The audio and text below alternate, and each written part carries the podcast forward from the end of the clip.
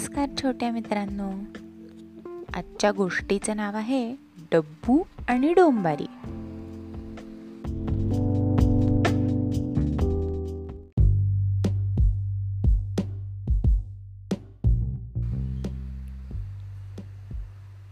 एका गावात रामू नावाचा एक माणूस राहायचा. तो काहीच काम करायचा नाही. नुसताच इकडे तिकडे भटकायचा. असाच एकदा भटकत भटकत तो जवळच असलेल्या जंगलात जाऊन पोचला. तिथे त्याला एका झाडावर मस्त फळं लागलेली दिसली.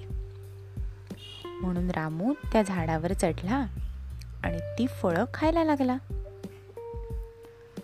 थोड्या वेळाने त्याचं लक्ष गेलं की एका झाडाखाली एक अस्वल झोपलंय. त्या अस्वलाला बघून रामूच्या मनात एक कल्पना आली. ते डोंबारी कसे माकडांचे खेळ करून दाखवतात? आपण पण असा अस्वलाचा खेळ करून दाखवला तर? तो पटकन खाली उतरला. जवळच असलेली जाडजूड दोरी अस्वलाच्या गळ्यात बांधली. आणि त्याला गावात घेऊन आला. वाटेमध्ये त्याने अस्वलाला सांगितलं ए अस्वला आजपासून मी तुला घेऊन डोंबाऱ्याचा खेळ करणार आहे. तुझं नाव डब्बू आणि मी तुझा डोंबारी. झालं. अस्वलाला काय चाललंय? काही कळण्याच्या आत रामूनी त्याला नाचायला कोलांटे उडा मारायला शिकवायला सुरुवात केली. दुसऱ्याच दिवशी रामू डोंबारी डब्बूला घेऊन गावातल्या रस्त्यावर आला आणि जोरात गाणं म्हणू लागला. मी आहे डोंबारी डब्बूवाला नाचत नाचत छोटे मोठे सगळे या खेळ बघा हसत हसत. गाणं ऐकून सगळी छोटी छोटी मुलं आणि मोठी माणसं पण खेळ बघायला जमू लागली. सगळ्यांना खेळ खूप आवडला. मुलं टाळ्या वाजवू लागली. खेळ संपल्यावर काही जणांनी त्याला फळं दिली तर काहींनी पैसे दिले. मग डोंबाऱ्याने मिळालेल्या पैशातून स्वयंपाकासाठी सामान घेतलं. घरी जाऊन छान गरम गरम जेवण केलं आणि पोटभर जेवला. डब्बू बिचारा दाराबाहेर बसला होता. थोड्या वेळाने डोंबाऱ्याला डब्बू म्हणाला मला पण दे ना थोडं खायला. मला खूप भूक लागली आहे डोंबाऱ्याने चिडून डब्बूकडे बघितलं. आणि त्याला दोन केली दि दिली खायला. बिचाऱ्या डब्बूची त्या दोन केळ्यांनी काहीच भूक भागली नाही. मग रोज असंच होऊ लागलं. रामू डोंबारी डब्बूकडून खूप खेळ करून घ्यायचा. खूप नाचवून घ्यायचा. त्याला खूप पैसे पण मिळायला लागले होते. पण डब्बूला मात्र खायला काहीच द्यायचा नाही. कधी कधी तर नुसती केळीची सालं द्यायचा. डब्बूला डोंबाऱ्याचा खूप राग येत होता. पण करणार काय? कसं बाहेर पडणार यातून? असंच एकदा दुपारची वेळ होती. डोंबारी एका झाडाखाली विश्रांती घेत होता. आणि त्यांनी डब्बूला झाडाच्या फांदीला बांधून ठेवलं होतं. डब्बू विचार करत होता.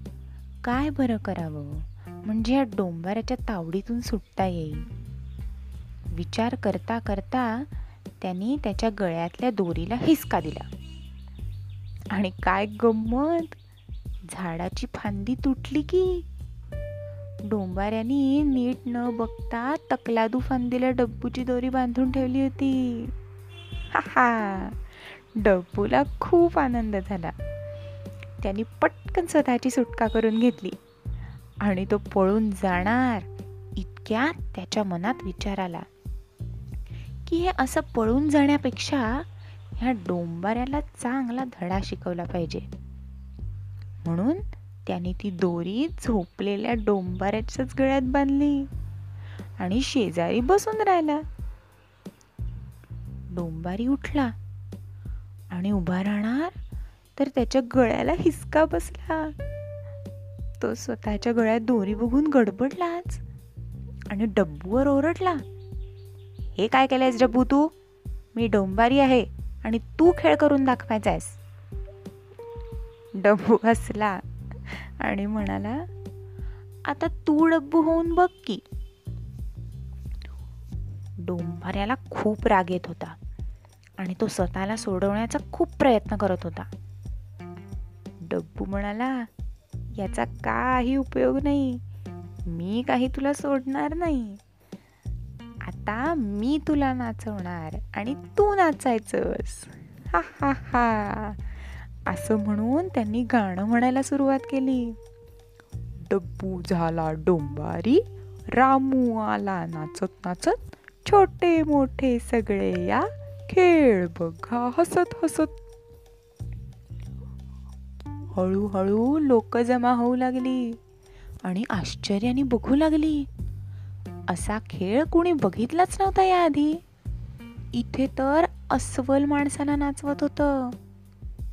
हा अजब गजब खेळ बघून सगळे जास्तच खुश झाले आणि डब्बूला खूप फळं आणि खाऊ देऊ लागले. खेळ संपला.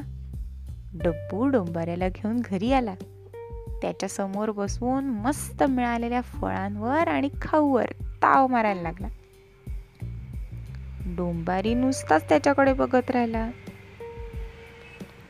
मग डब डब्बूनी डोंबाऱ्याला दोन केळीची सालं दिली खायला.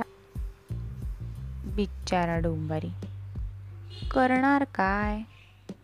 त्याला नाचून आणि खेळ करून इतकी भूक लागली होती की त्याने ती सालं पण खाल्ली.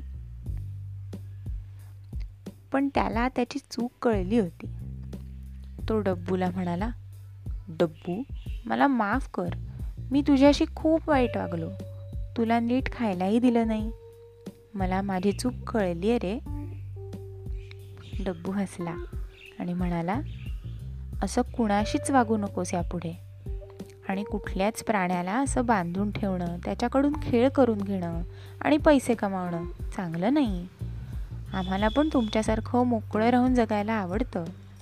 असं म्हणून त्यांनी रामूच्या गळ्यातली दोरी काढली आणि तो जंगलात निघून गेला.